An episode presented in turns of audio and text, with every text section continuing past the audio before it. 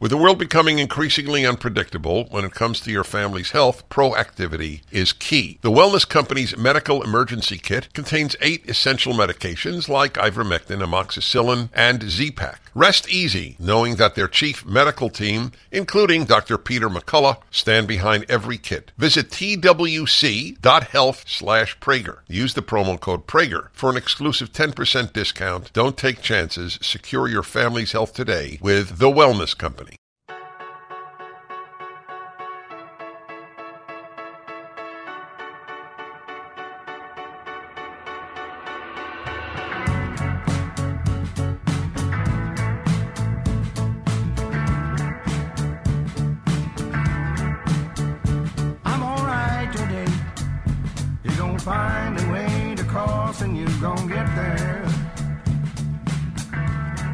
Go. I want to hear a little more of this.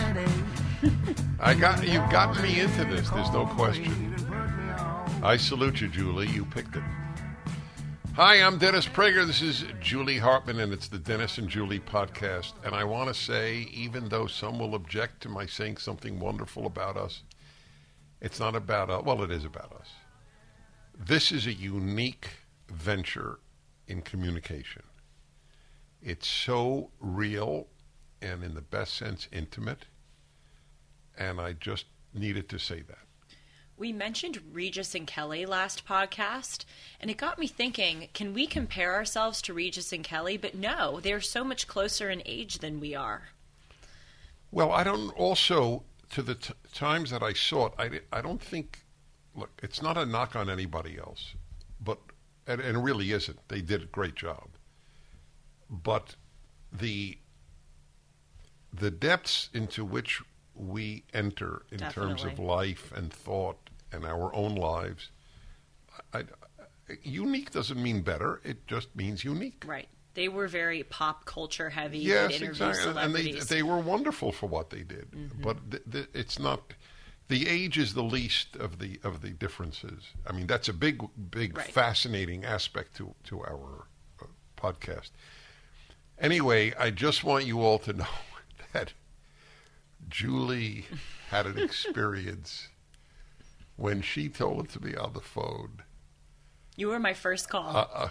Thank you. Driving home after this happened, the first person I called was you.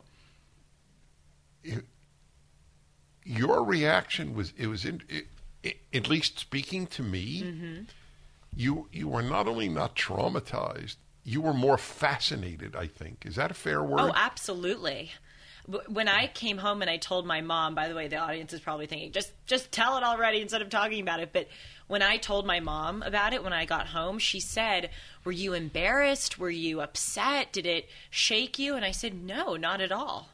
That was obvious. I just thought it was it didn't shake me whatsoever. Yeah, well, that's because you're you. Okay, so now tell everybody. Okay, so on Thursday night last week, I was in Venice, California on a date. That would just be enough to tell, to make Dennis happy that I was on a date. You know, I'm so busy nowadays, and I can't go on many dates because of my schedule, but I decided to go on one. And I actually met him on a Jewish dating site, you'll be happy to know. And we, by the way, Julie's not Jewish. I'm not Jewish. But she's a Jew fan. I am a Jew fan. Right. Of course I am. At least one of us is. I'm certainly an Old Testament Torah fan. Oh, okay, yes. Because although I grew up secular, the little understanding I had of religion was rooted in the New Testament. Mm-hmm. So really reading your work was the first time I was exposed to the Old Testament. Anyway, so I'm on this date, and we're sitting in a booth on one side, and then there's the booth kind of continues, and then on the other side there's another table with another couple. So we're kind of the two of us, two pairs of couples, if you will, are tucked into this area of the restaurant. So it's very intimate. And my date and I were just chit-chatting, and we're about an hour in, and of course we're talking about my job and politics, and we were going back and forth a bit. And we noticed that the people at the next table were drinking some wine, but you know, it was just an observation. They got a bottle between the two of them. So we're continuing. How old were they? They were in their 60s. They were a older married couple in their 60s. And so we're in our conversation about politics, and all of a sudden we hear the husband of the couple say something to us. Excuse me, I'm overhearing your conversation and I wanted to show you this. And he shows on his phone a picture of him at the White House with President Biden. And so I was just talking about how much I despise President Biden's policies and how I think he's one of the worst American presidents ever. And so I thought that he was overhearing that conversation. And I said, well, as you probably heard, I'm not a huge fan of that guy. But I said, good for you for meeting a U.S. president, and how cool that you were able to go to the White House. Because I thought, you know what? I'm not going to get into – thank you. Yes. I'm not going to get into a fight. Honestly, right. I don't want to talk to you. I'm on a date. Yeah. But I'm going to be conciliatory, but I'm also not going to lie that I don't like the person. And especially if he said he was listening to our conversation, I assume that he was just listening to me rant about them. So the wife then cuts in and goes, well, do you like Trump? And I said, yes. There are many things I like about Trump. And she goes, what – do you like DeSantis, that guy in Florida? And I said, I love DeSantis. And she erupted at me. Are you effing kidding me? I mean, she didn't say effing. I'm just saying effing because we're on a podcast. She was saying the full F word. Are you effing kidding me? She goes like this on the table. Are you effing kidding me? You like Trump? You like DeSantis? I remember she said, you're in effing Venice, California, and you like Trump and DeSantis? Oh, my God. And then – yeah, go on. I want to hear your reaction. No, go on. Okay. And then she turns and she goes – she points at the two of us and she goes, oh, this isn't going to work out. You can't date her. She's crazy. You should leave now. This is not going to work out. She's a Trumpster. She likes DeSantis. And I am just sitting there, you know, I wasn't stunned because the second I said I'm not a big fan of that guy referring to Joe Biden, I could see the anger just coming up in her. And I waited until she was done with her tirade. And I turned to her and I said, you know what? You are confirming every single stereotype I have about intolerant left-wingers, that they are incapable of having a civil discussion with people with whom they disagree. So congratulations. Again, you are actively confirming the stereotype I already had of you. And then she starts, dropping F-bombs again. And I turn to her husband and I go, are you okay with this behavior? And he just says nothing. He just looks at me blankly. And my date cuts in and goes, yeah, you should not be cursing at her. You've got it. Stop. That is so out of line. And the woman turns to her husband and says, but she's trying to obviously have me hear it. She goes, oh, my God, she's crazy, referring to me. She's crazy. I can't take her. And I turned to the woman and I said, then don't. I didn't start talking to you. You started talking to me. You asked me about Trump. You asked me about DeSantis. I was having a nice dinner. And so it was just, you can't, I mean, everyone in the restaurant was looking because this woman was screaming. Oh, yes. Is that interesting? And luckily we were kind of at the end of the dinner and I scooted out after we were done. I have so much to ask and say. And wait, I'm sorry. I know this is a crucial part of the story. Yeah. So I leave. I had a really early meeting the next morning, so I had to go, go home really fast. But my date walked me to my car. I got in my car. I drove home. I called you. When I got home, he said I was waiting on the curb for a few minutes waiting for an Uber. And the couple finished their dinner and they came out, and apparently the wife started cursing at my date and saying, how could you go on a date with a Trump supporter? How could you go on a date with a conservative? You can't see her ever again. And then my date apparently said to her, how many drinks have you guys had? And then she erupted at him and he just kind of went into his Uber and drove away. But can you believe a 60-year-old couple in Venice, California, at dinner, cursing me out for saying that I liked parts of Trump and I liked DeSantis? Do you know this story is so rich that we could do the whole hour on it? I really have so much to ask you and to say. First, I want you to know I had an analogous experience. Mm-hmm. in Equinox, the upper echelon type gym, which I was a member of for 5 years till they demanded vaccinations, and I quit. Was it the one right here? Yes. Oh. There's one right next to our building. Right. So I now train privately with a trainer, but I used to go 3 times a week to Equinox. And out of nowhere, in the men's locker room, a guy, I would say around my age, just starts screaming at me. He knew who I was. Screaming. Cursing, you effing fascists. Oh, my God. Yeah. So this stuff has no effect on me. And all I said was, sir, I just want you to know you're really ruining it for everybody in this locker room. Yeah, exactly. And which is really what I felt. That's a great reaction. Since it meant nothing to me, mm-hmm. but it's so narcissistic. It is. To start screaming curses with other people around. You're disrupting. Yes, people want, exactly. You come to these places to sort of relax. So then I analyzed afterwards, what could I have done better? Mm-hmm. And I said, what I should have done is immediately taken out my phone and videoed him. Sure enough, 6 months later, it happened again. Oh, with the same guy? Same guy, same curses, same fascist that I am. And I took out my camera. I remembered what to do and started videoing him. What did he do?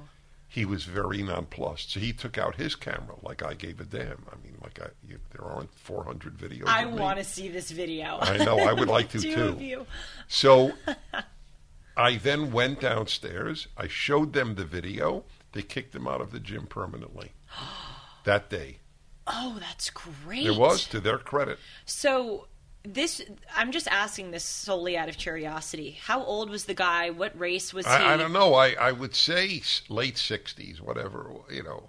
He was a white guy. It's mixed at the Equinox, at least certainly among the people who work there. And it just, he was a sick dog. I mean, it's, but we don't have the equivalent. That's the point. It is inconceivable that a conservative couple would yell at a woman in her 20s or at any age who was pro-Biden, start screaming in the middle of Alabama. You could have been in rural Mississippi. Totally. It wouldn't have happened. Well, look how I started that interaction. Well, they started it by showing the photo. I said, I don't like that guy, again, because they said they heard our conversation. But good for you for meeting a U.S. president and for going to the White House. Exactly. That's how we speak. That's how we speak. That's right. I could have said a lot worse things about President Biden. No, no kidding. But I didn't. Who's wrecking the country? Because I value civility. That's right. But, this woman was a 60-year-old white woman. So, you know what my favorite line of the whole... What do you think my favorite line is? That she was confirming every stereotype? No. Her favorite line that she said. Ooh. My favorite line of hers. I mean, there are so many. Either the Venice, California. Yes, you got it. That's my favorite line, too. I'm like, I'm not allowed here if I'm conservative. No, that's the beauty. Got it. That you have the audacity to privately speak in favor of Trump in Venice, California. Even publicly spoke in favor of Trump. No, obviously. I'm just saying. She's like, this is my territory. Yes, no. I mean. Who the hell let you in? Exactly. They live in a cocoon.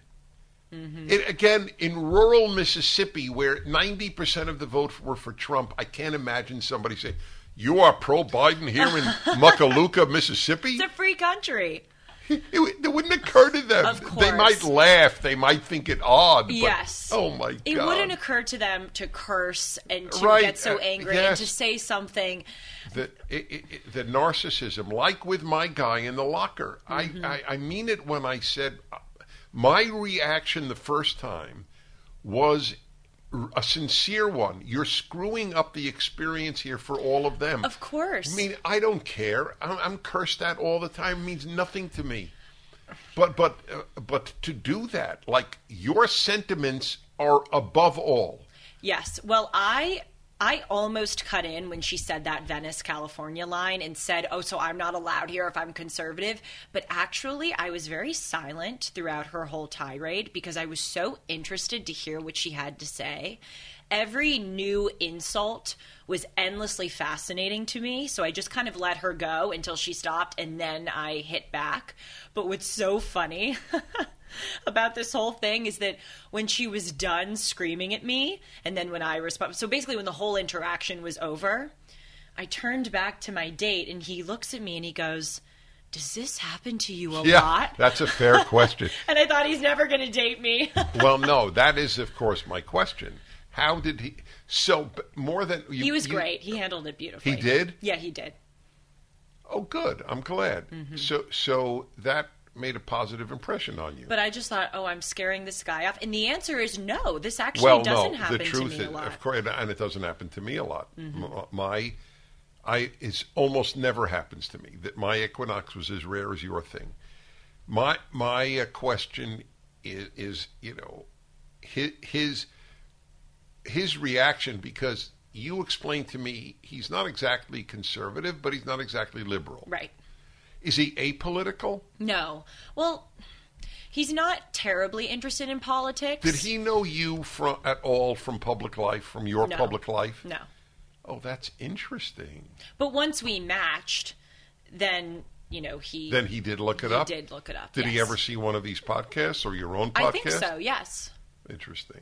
No, he was lovely about it and so supportive. Was he happy to be on a first date with a conservative? It seemed like it. Again, he was very gentlemanly and very sweet and didn't run away when the woman accosted me and told him to do so, told him to, quote, get out. I would give a lot of money to be present when he told the story to his friends. I know. I think about that. Like, he goes back to his apartment and tells his roommate. I'm having a nice time. Sweet girl. And presume she's getting cursed out by this lady at the next table. You know what? You know, you should have. Oh, it's too bad. I'm sure this woman has heard of me.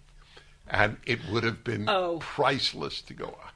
I don't know why you're saying these things. I do a podcast with Dennis Prager. Oh, you know what I should have done? I should have pulled out my phone and showed them a picture of us. Yes. And go, you've got a picture to show me. Oh, that's right. I've got a picture to show you. These are perfect examples of things you think of later. She would have taken her bowl of pasta and thrown it at me. She might have had a heart attack.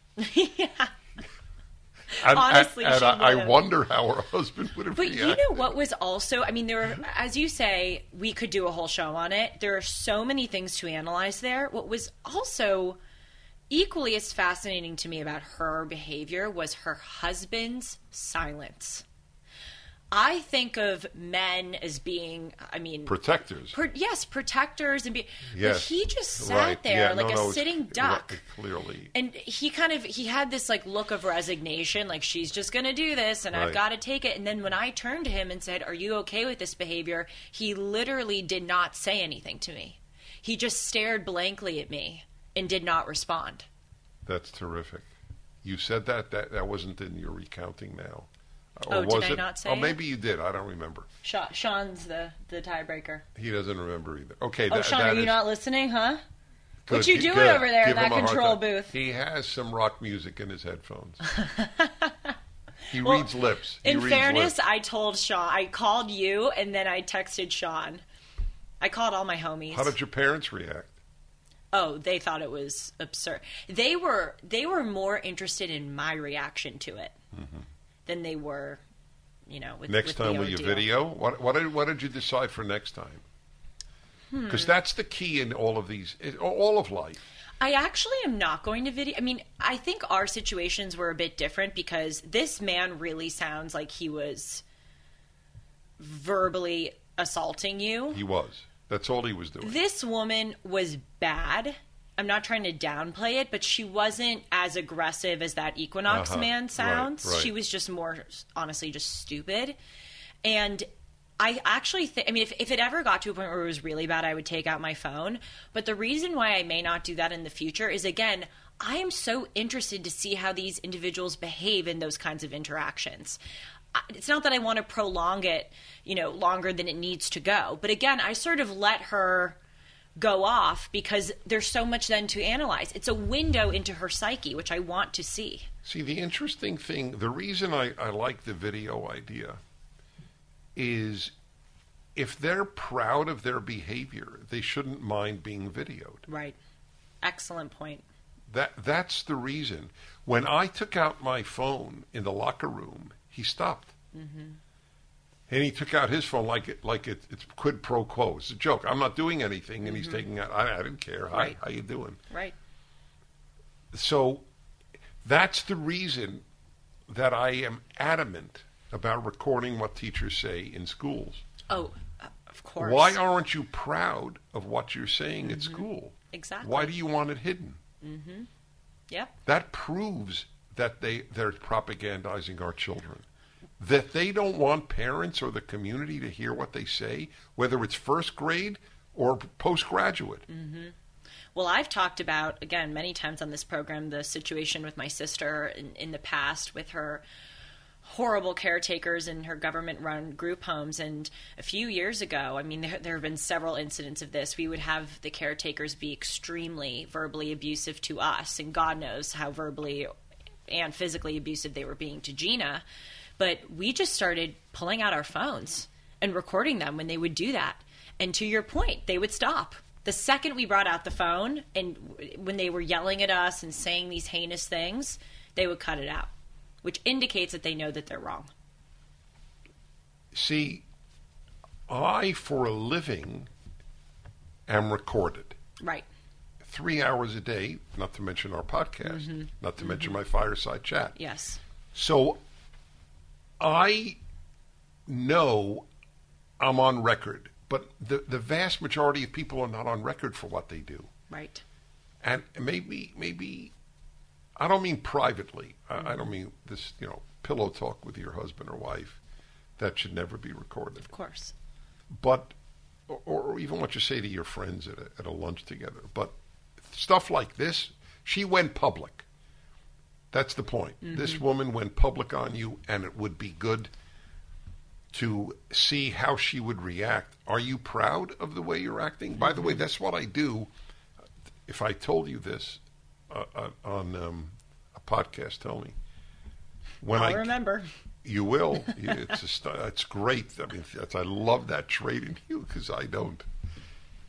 So when I get curses at me in email, which is not often, but I get periodically, you're an effing piece of da-da-da-da-da-da, and so on. The whole thing is just expletives. And if they have a name and real email address, I sometimes respond. Did I ever tell you this? No. Oh, you'll find this fascinating.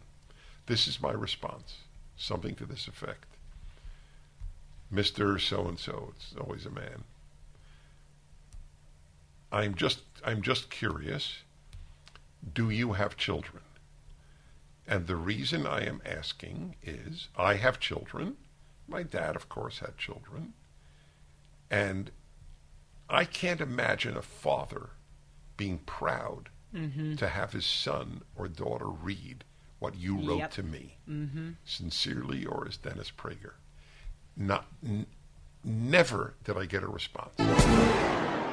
As a recent college graduate, I know the importance of an education that teaches you critical thinking and prepares you for the real world. That's why I encourage anyone considering higher education to consider the King's College. The King's College is a Christian liberal arts college with classes in New York City and online. Their core curriculum is based on a politics, philosophy, and economics track and teaches students how to interpret, question, and apply the most important texts throughout history. Whether you study business management, philosophy, pre-law, humanities, or one of the other majors and minors offered by the King's College, you'll be on the road to becoming a great leader. Graduates from the King's College have even gone on to my alma mater, Harvard, as well as other prestigious graduate schools at MIT and Georgetown. The drive and passion that is instilled in graduates of the King's College is what sets them apart and above from other students. So what are you waiting for? Apply to the King's College today for free at tkc.edu. That's tkc.edu. Don't just go to college, go to King's. Start your journey at tkc.edu.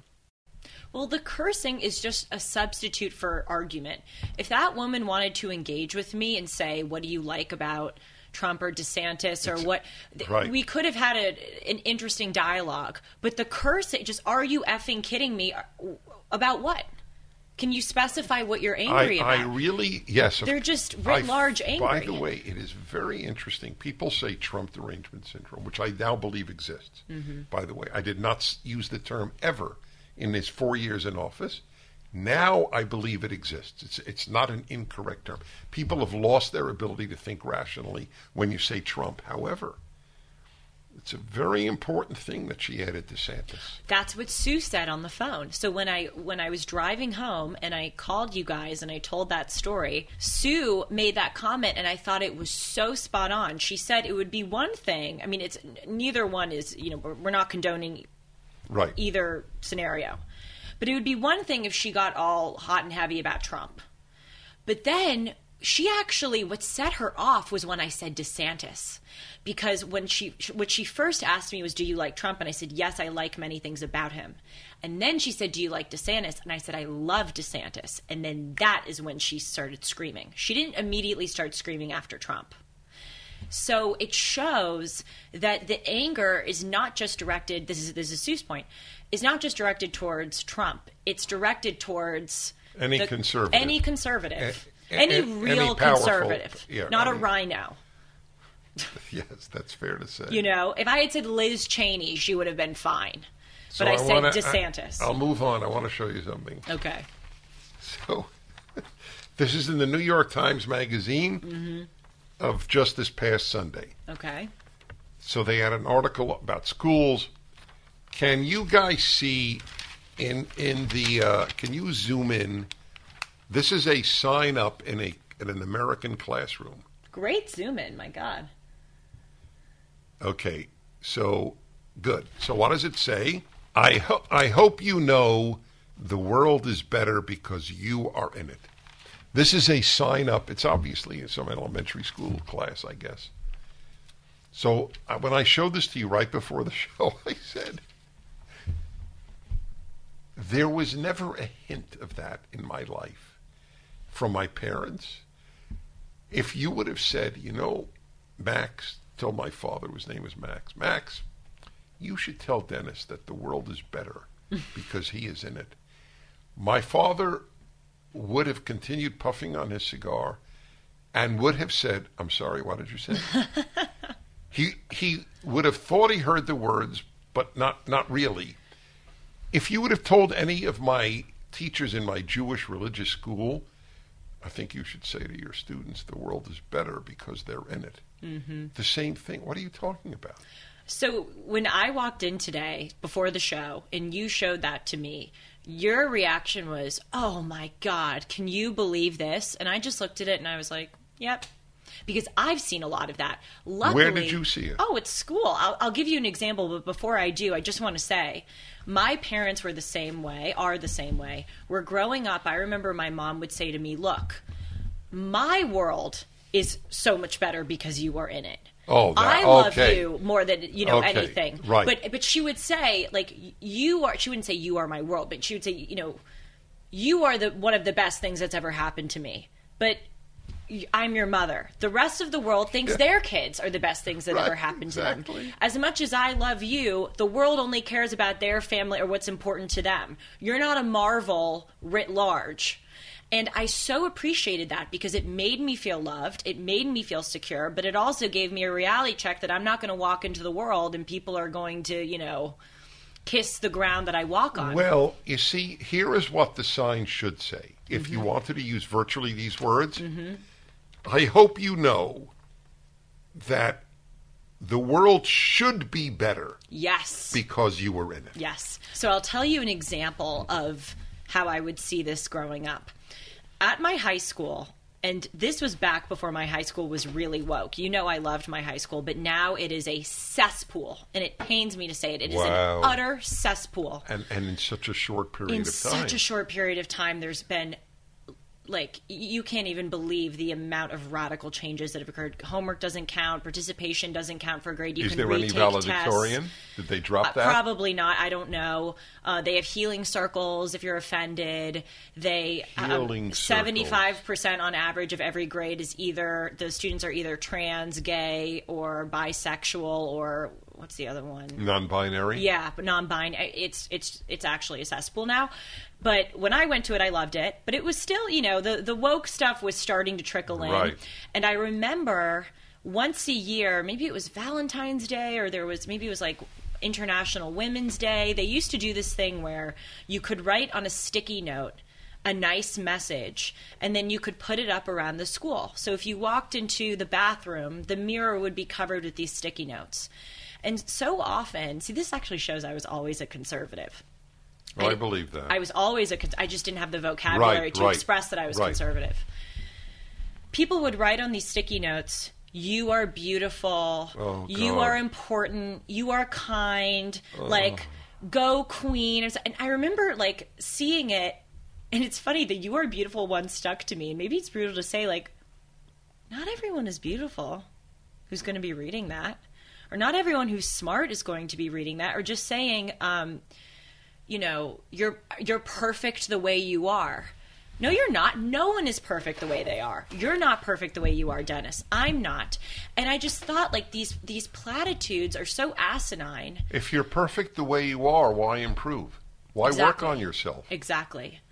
No, I'd like to know their answer. I mean, you and I know that's the question, but I'd like to know what they would say to that. If I'm perfect, then there's nothing to work on. I think what they would say is that you know, it's not that you can't. By the way, this is the feminine influence on education. This is what I mean by the 92% of kindergarten teachers are female.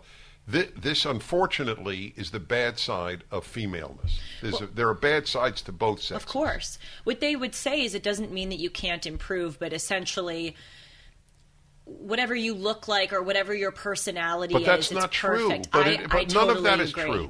I agree. Well, really what it comes down to is I actually don't think I think their real answer, if you gave them 100% effective truth serum, would be you just are perfect the way you are and you don't need to change. If you're sassy, that's not something that you need to quell. That's just a personality trait that should be rewarded. I said that sassy thing because there was a girl that went to my high school who was super fresh and rude and sassy and, you know, would kind of talk back. And back in the day, a student would be reprimanded for that. And just socially and also in the academic environment, I started to notice as time went on, she was rewarded for that, or she wasn't punished. And it became kind of like, oh, well, that's just her. She's just sassy.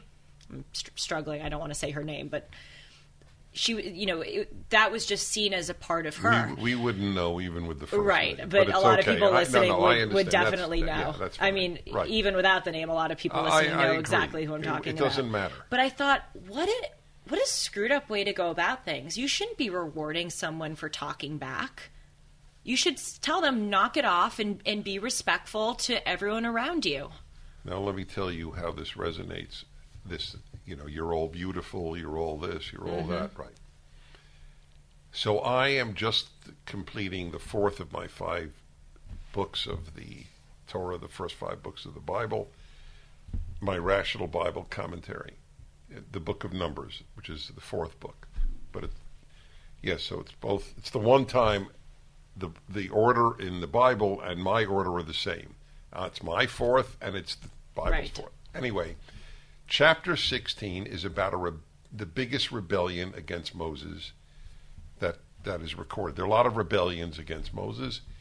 This one was done by a man named Korach, and to be people who know the Bible, it's well known. Most people don't know about it. But why am I telling you this? This was Korach's argument on overthrowing Moses' leadership. Mm-hmm. Who are you to set yourself above us We are all holy. This was the first egalitarian. We are all holy. Boy, is that story the biggest disclaimer against wokeism? That's right, exactly. And leftism. It is the longest essay I think I've written. I write a lot of essays on different verses. It's part of my commentary. It's about 1,800 words on the Torah versus egalitarianism. Mm-hmm. But it shows you how deeply embedded it is. Woke is not new. I mean, non-binary is new. Right. But this notion, we're all terrific, is 3,000 years old at least. Well, this segues nicely into something that you told me before the show, and I think is so, so important. I believe you're writing your column on it this week. You said, if you want to raise good kids, teach them from the time that they are super young the following three words: life is hard.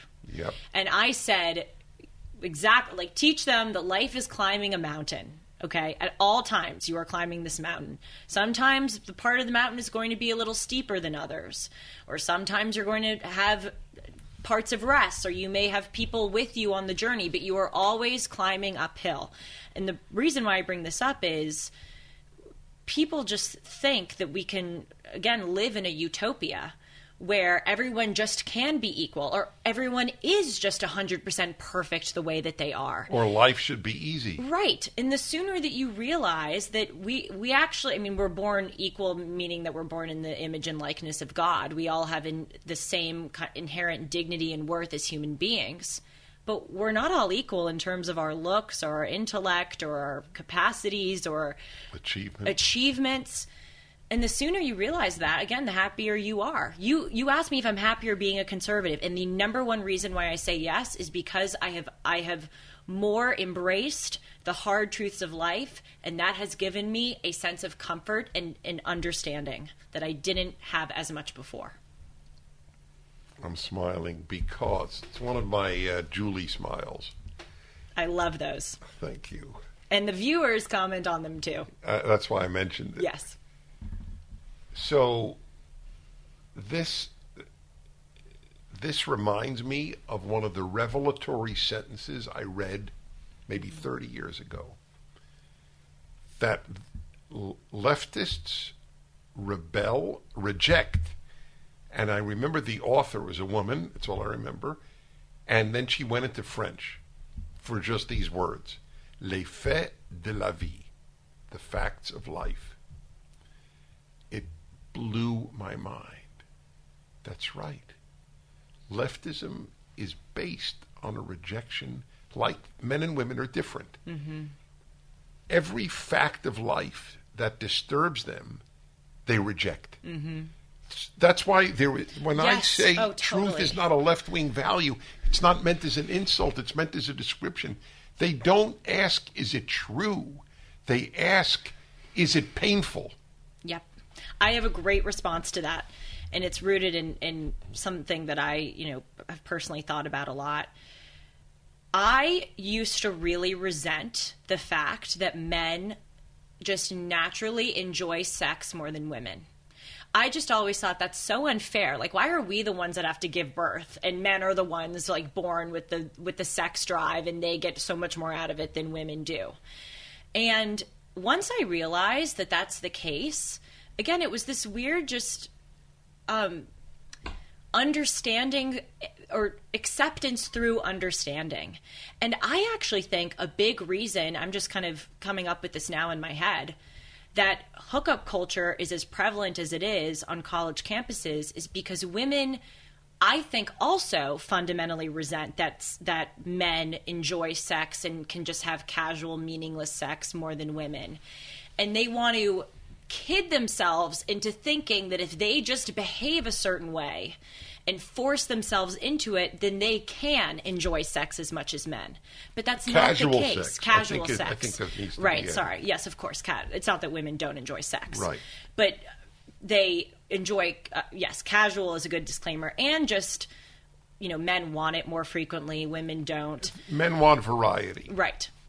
So I think part of it is, again, that they're instead of just accepting that it's a fact of life that men enjoy casual sex more than women, they try to force themselves into it because they so badly want things to be different. A rejection of a fact of life. Exactly. But then it ends up harming them more. Mm-hmm. You're happier if you accept that it is the fact of life that men enjoy casual sex more, and then you behave accordingly.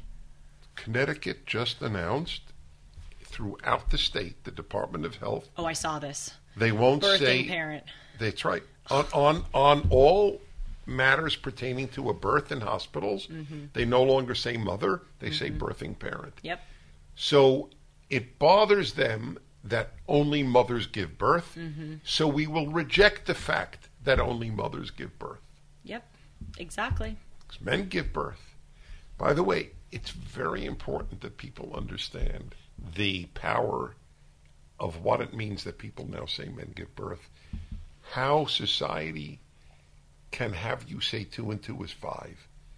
Well, we see the vocabulary changes going back to the Nazis and the communists.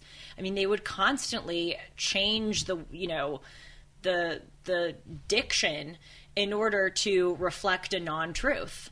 Or they would say, just as President Biden is now saying, the economy is roaring. They, Chairman Mao would say, production is at its all-time high, and we're producing all of this grain, and there's not a famine, et cetera. And it's the complete opposite. So once you start changing the vocabulary and start just blatantly misrepresenting things, you're going down a really, really dark path.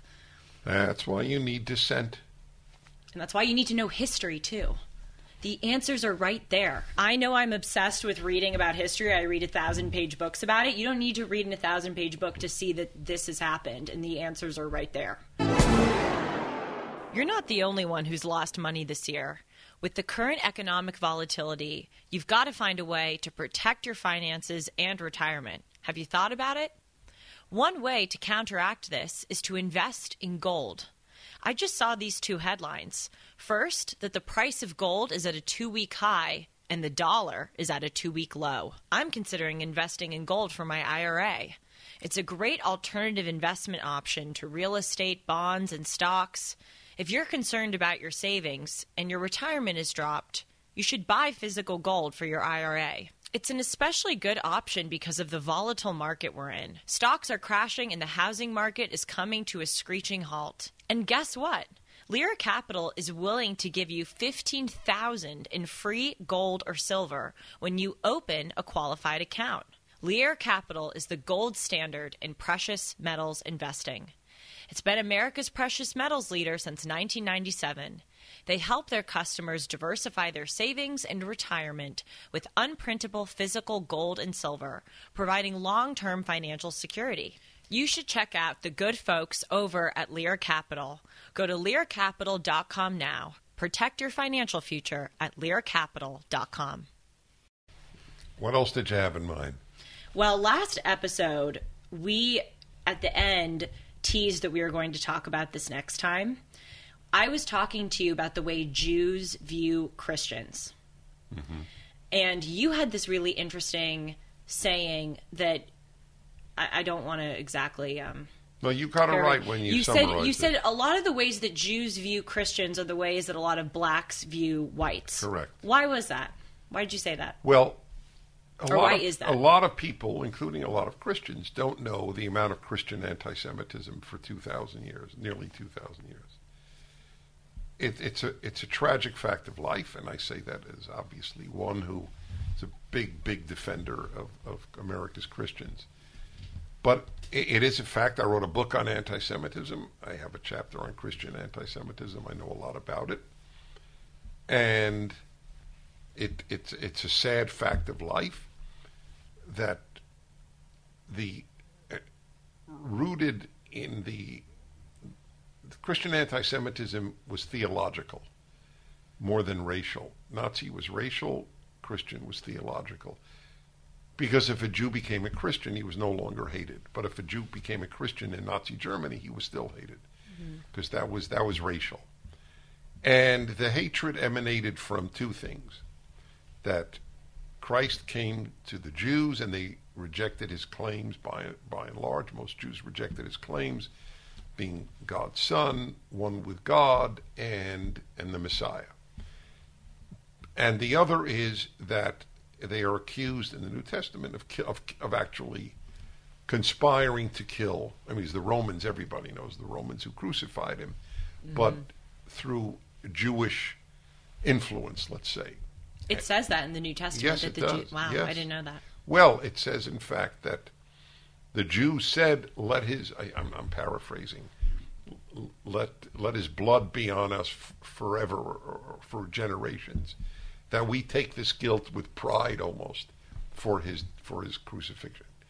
So, based on Jews being Christ killers and rejectors of Christ, there was massive amount of anti-Semitism. I mean, it was so crazy. In England, every Jew was expelled in the Middle Ages. You know why? They accused the Jews of slaughtering Christian children to use their blood to bake matzah for Passover.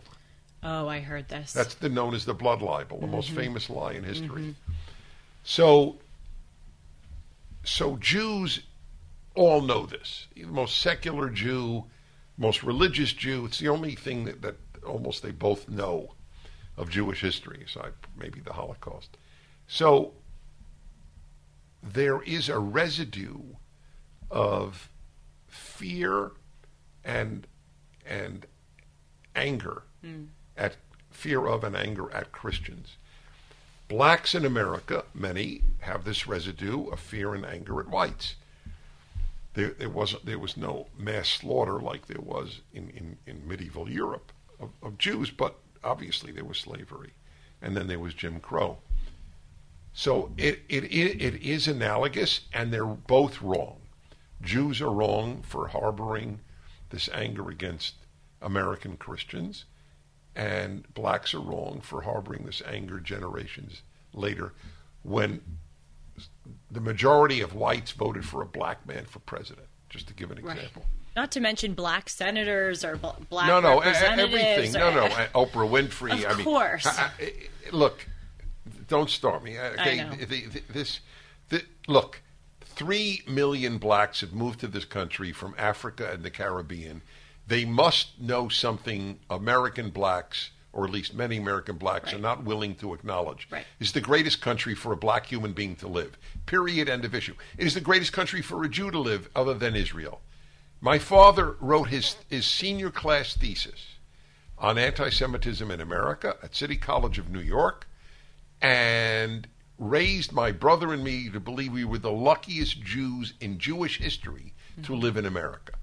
So when I went to Israel a few months ago, one of the things that really stuck with me was how widespread anti-Semitism was, and arguably still is, but I'm going to say was for the purposes of this conversation. The pogroms in Russia, obviously the Jews were persecuted all over Western Europe.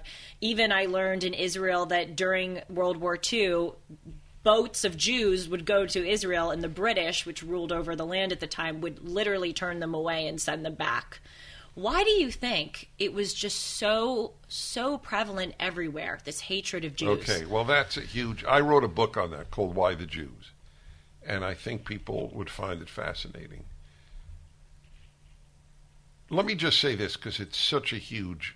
There are so many big reasons, including, but not at all only, envy.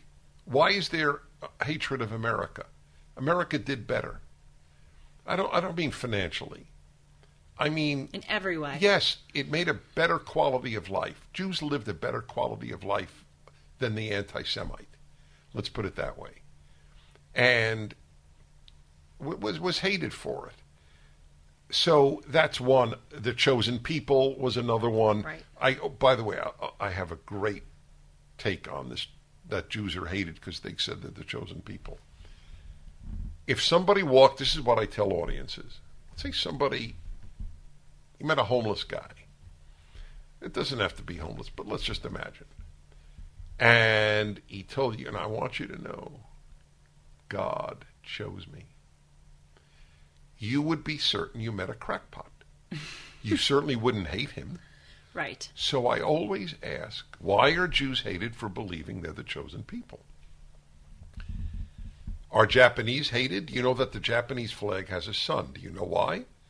Because the Japanese believe they're the first country in the world to get the sun. It's the land of the rising sun. Mm-hmm. Do you know what China means in Chinese? Middle kingdom. It's the center of the world. Right. The world circulates, revolves around China. Right. Anybody hate the Chinese for that?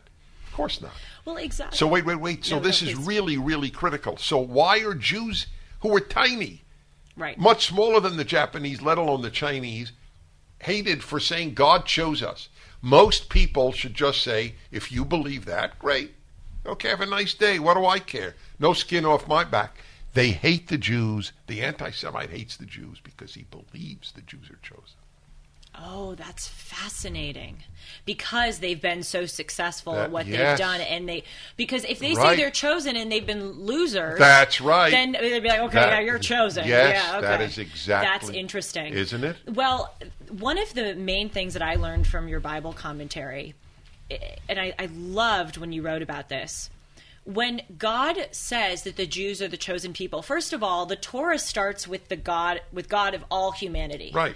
The Jews aren't introduced later, until like chapter 17 or something with Abraham, or chapter 12. See, I got to buff up on my Genesis, but I know it's later. Right. And what you say is that God, when God says the Jews are chosen, he's not saying you are better. Never. He's simply saying you are chosen to spread the values of the Torah and to be the example. It's probably the thing I most often write in my commentary. Yes.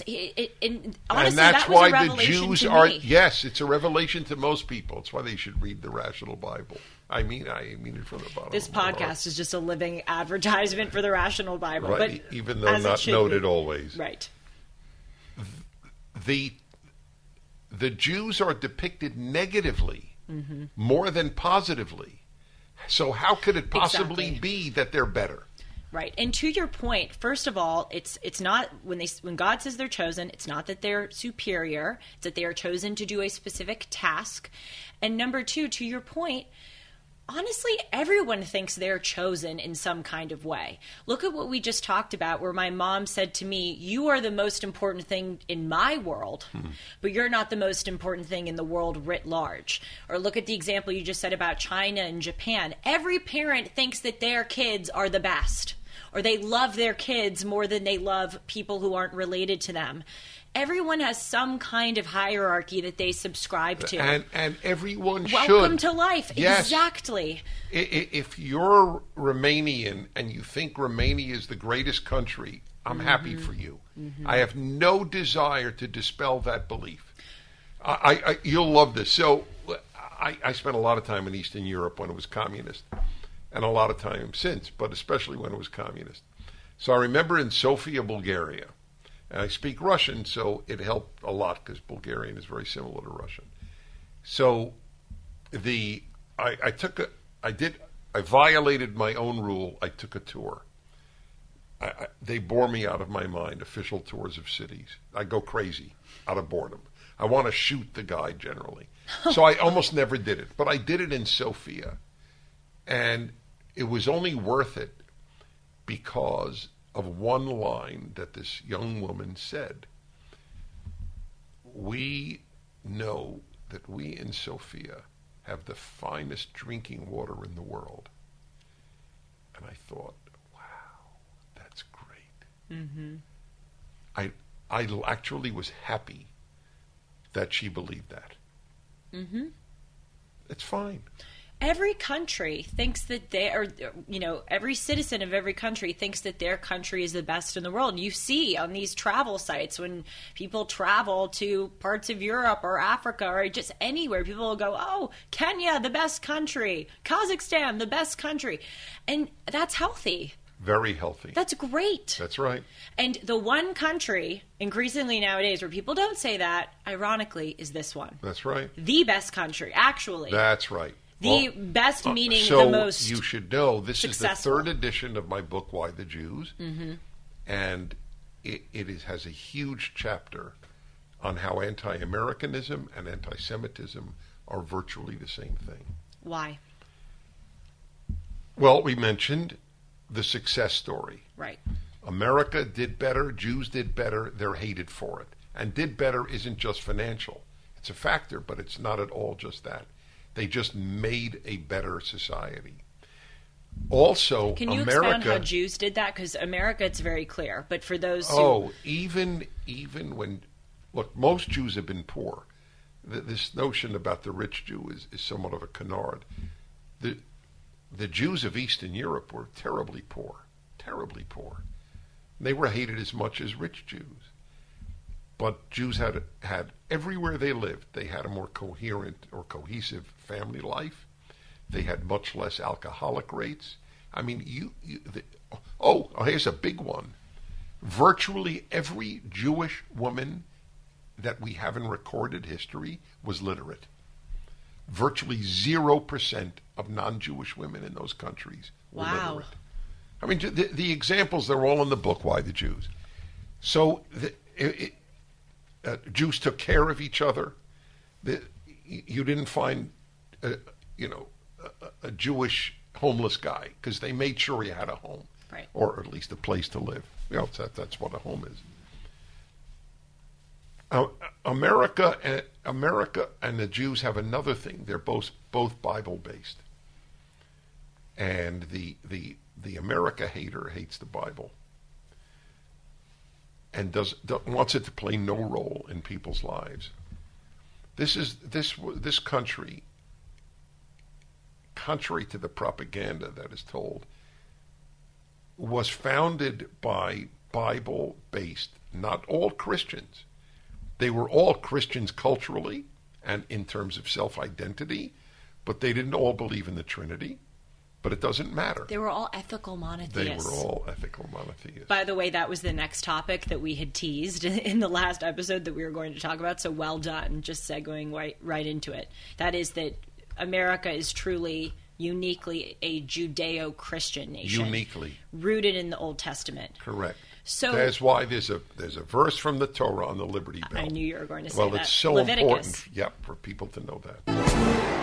Uncle Tom 2 was the eye-opening documentary everyone in America should see. Dennis Prager here, and Uncle Tom 2 offers a compelling and brave analysis of the true history of Black America. The cultural shift from prosperity, integrity, and faith to its current perceived state of anger, discontent, and victimhood. Uncle Tom 2 offers historical footage, photos, correspondence, and data to reveal the genuine strides of Black America in the 20th century, the deliberate Marxist strategy to create racial tension and replace God with government, the NAACP's sinister agenda, the fall of Black Harlem, the truth behind Black Lives Matter, and the demoralization of America for political power. Don't miss Uncle Tom 2 from executive producer Larry Elder and director Justin Malone, with Brandon Tatum, Vodi Bakum, and Chad O. Jackson. Watch the movie on demand or buy the DVD now at salemnow.com. That's salemnow.com.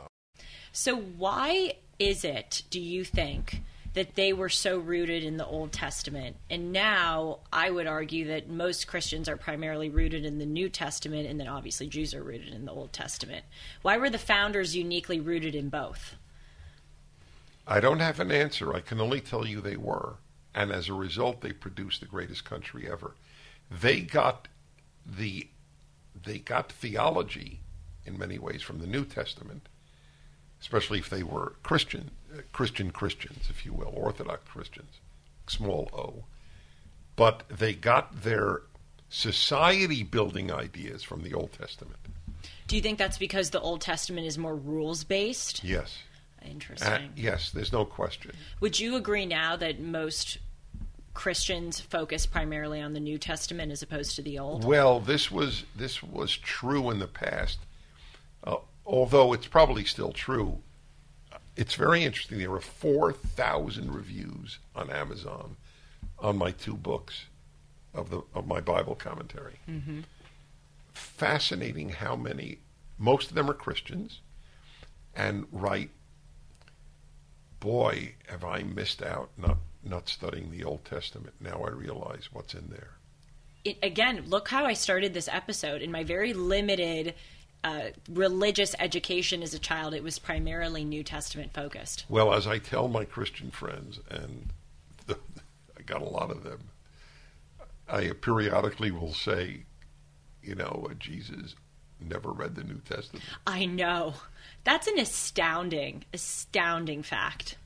It's so obvious when you hear it. Right. But it's so not obvious. He knew the Torah like I know the Torah. Right. He was a Jew. And he said that he intended not to change a jot or a tittle. That's the way it's translated. I think I asked you this last time, but honestly I'm forgetting what your answer was. What do you think Jesus would have thought of the New Testament? It's impossible for me to answer. See, not being a Christian, but having tremendous respect. Christians made the greatest country in the world. What else? According to the Young Turks, you're a... that's right. Oh, yes. Oh, this is awesome. Just this past week on one of the most popular left-wing podcasts in America, I was called a Christian ass kisser. Yes. It boggles the mind. It shows you the contempt for Christians that these people have. Oh, yeah. You want to play it? You got it? Yeah, here it goes. Play it, John. Okay. Prager is Jewish, by the way. He's not Christian. And you would be surprised by that because he kisses Christian nationalist ass 24/7. Why? Because that's where his bread is buttered. So, and that's where his audience is. So he's like, oh, Christian right is awesome.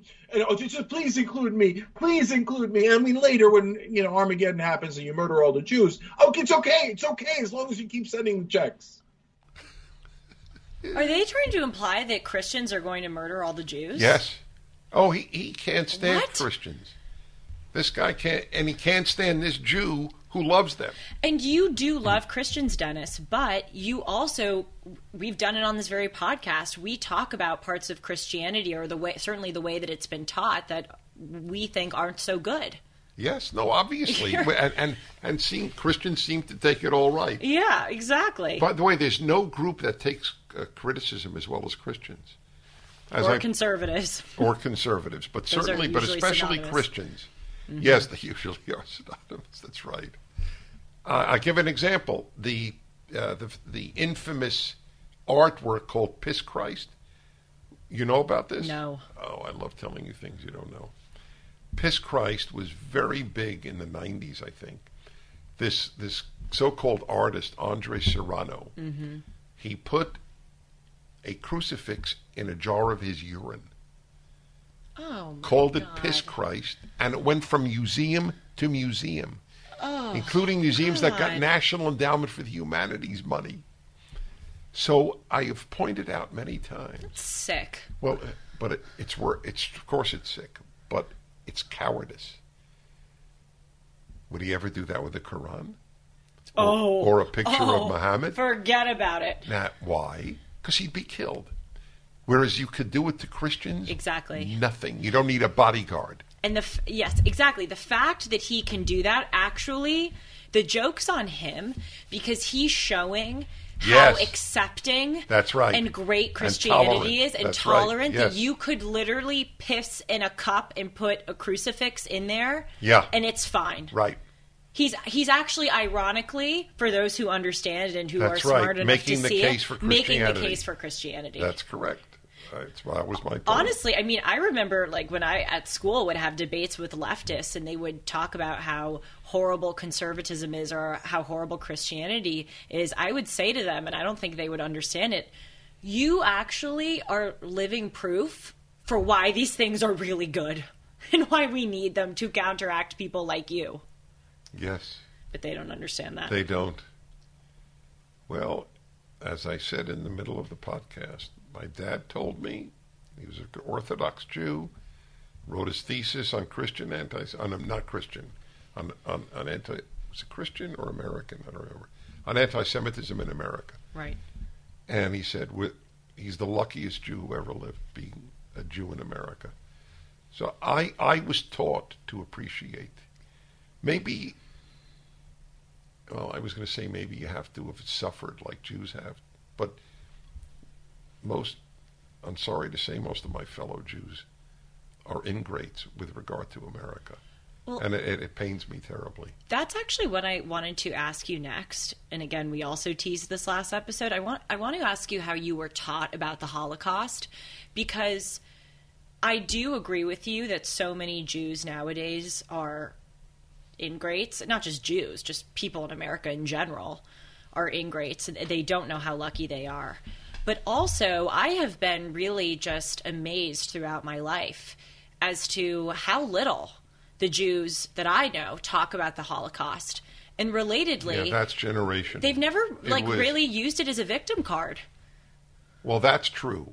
And I admire that hugely. You're right. That's to Jews' credit. It totally is. That's right. And I've never asked a Jewish friend of mine. Actually, I have with one of them, but my point is I don't ask it often. And I've never asked you, how is it taught to you, the Holocaust? Well, it's a large subject, but I remember the exact night that I learned about it.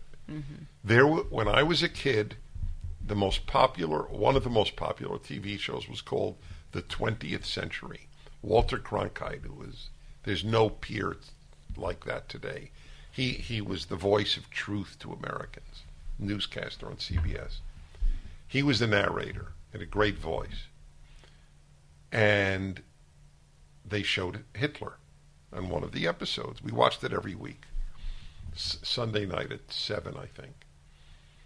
So I was like 10 years old. They showed Hitler, and I go, Mom, Dad, who's Hitler? And they said he was a very bad man. He killed 6 million Jews. And I remember being stunned. For 6 million Jews were killed, and this wasn't that long before that. Mm-hmm. 15 years ago, from when I asked the question, that's nothing. It's yesterday. Oh my gosh, you're so right. Yes. Right, it was so recent. Yes, at the time you asked. World War II, when I was a kid. Yeah, we said that last podcast. Was recent. Mm-hmm. It would be like the withdrawal of almost like the withdrawal of Afghanistan to you. Right. So, it just I didn't say anything. It never left my mind. Did they say more, or did you ask more questions? I don't remember. I can't remember. I think I don't know what there was left to ask. I didn't go, oh, really? Are you exaggerating? Well, how or why or? Yeah, I don't remember. It was like that was enough for me to know how much evil there was in the world. Are you angry, or were you angry? What was my emotion? More, oh my God, than anger. I did develop anger. I watched The Diary of Anne Frank when I was in high school on TV, and I wrote my emotions right after. So so I'll just, because we got to come to a close, I'll just tell you, you'll find this fascinating. I think you know this, but so I was preoccupied with good and evil from a very early age, and it was so hard for me to find a girl as a girlfriend. It wasn't hard to find girls. I get it. I know you do. But with guys, I mean, what am I going to do? Like, talk on a date about good and evil? I know. Who wants to talk about good and evil? Tell me about it. But in that regard, there's no difference from when I was your age and now. Most of the guys aren't thinking about good and evil, and most of the girls weren't thinking about good and evil. Right. So it's not easy to find somebody. That's why I'm on this worldwide lookout for you. Because I know it isn't easy. No, it's not. Look, it took me a really long time. Mm-hmm. And you know how great it is now. I mean, I have a remarkable wife who does talk about good and evil, and a lot more than that too. And a lot more than that. Well, I can't believe right now. I know we have to come too close, but I want to just say, I mean, what's going on with the Uyghurs right now is like a modern day Holocaust. It is so unbelievably terrible. And what happened, isn't it amazing? With Khmer Rouge. Israel defends itself against Hamas, and the world is preoccupied with Israel. Yes.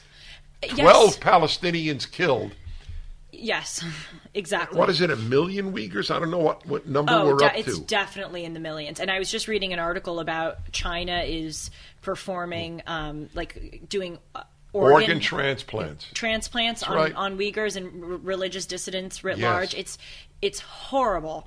And the other thing is I traveled to Cambodia in 2018, and I think I learned about it before I was there, and I think it's one of the reasons why I wanted to go. But it was only. Let me tell you something about the genocide. The number of guys you will go on a date with who know who Pol Pot was is close to zero. Oh, totally. And actually, what's so interesting to me, and I've pointed this out a few times with regard to the privilege point. You know, the left talks so much about privilege, own your privilege, check your privilege, understand your privilege, and yet the things that they complain about and the things that they whine about and seek to change, the birth certificate from mother to birthing parent, only the most privileged cohort in the history of the world could spend time worrying about that. Similarly, they actually talk a lot about this idea that white people are valued or paid more attention to than non-white people. Actually, the fact that so many people are ignoring what's happening to the Uyghurs and so many people are ignoring what happened to the Cambodians may substantiate that point. A lot of people don't care about what's going on in China because they think, oh, it's just like that's what happens in those parts of the world. You know, in our section of the world, people are, even though they think it's so horrible, subconsciously they're like, well, this is the section of the world when people are treated humanely. But then in China, oh, yes, it's terrible, but that stuff kind of happens there. Well, they got the Uyghurs. We got the Me Too movement. Yeah, exactly. Oh, God. Pray for us, everyone. God knows we do. I'm sorry, Shanzi? Website?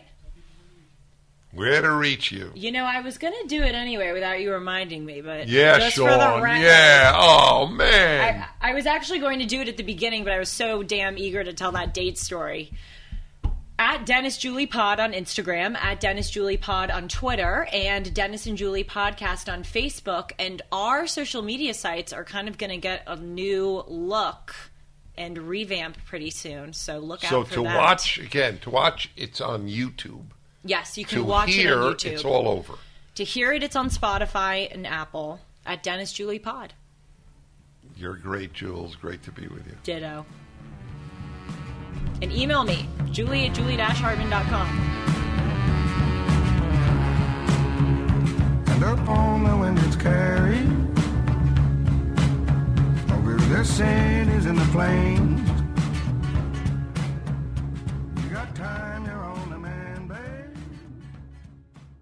Cable news, noisy, boring, out of touch. That's why Salem News Channel is different. We keep you in the know. Streaming 24/7 for free. Home to the greatest collection of conservative voices like Dennis Prager, Jay Sekulow, Mike Gallagher, and more. Salem News Channel is unfiltered and unapologetic. Watch anytime, on any screen at snc.tv and local now, channel 525.